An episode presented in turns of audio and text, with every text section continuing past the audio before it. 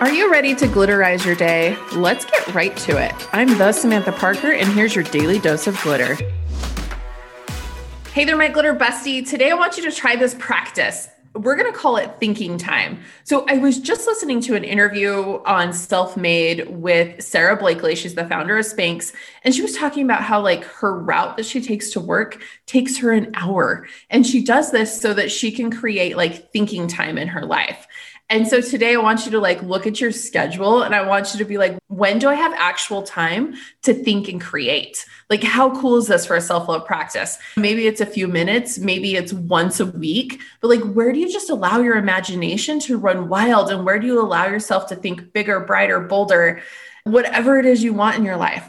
I get a lot of inspo and a lot of ideas from when I have the time to just create, when I can sit at my desk and I can just write, or I have the time to just like drive around. And sometimes I'll do that. I talk a lot about moving your energy, and that's physical movement. So if you've got to go for a drive, you got to do whatever it is, just put some time in your schedule. If it's today, if you can't do it today, add some time next week that is just your thinking time. And we're going to steal this idea straight from the master herself, Sara Blakely, because I think it's freaking genius. So add this to your routine, add this to your self love and go out and spread some glitter. If you need more resources, more ideas, I am cultivating a huge list over at theglitter.me. And in fact, we just launched a blog and it is spectacular. All right, I'll see you guys tomorrow.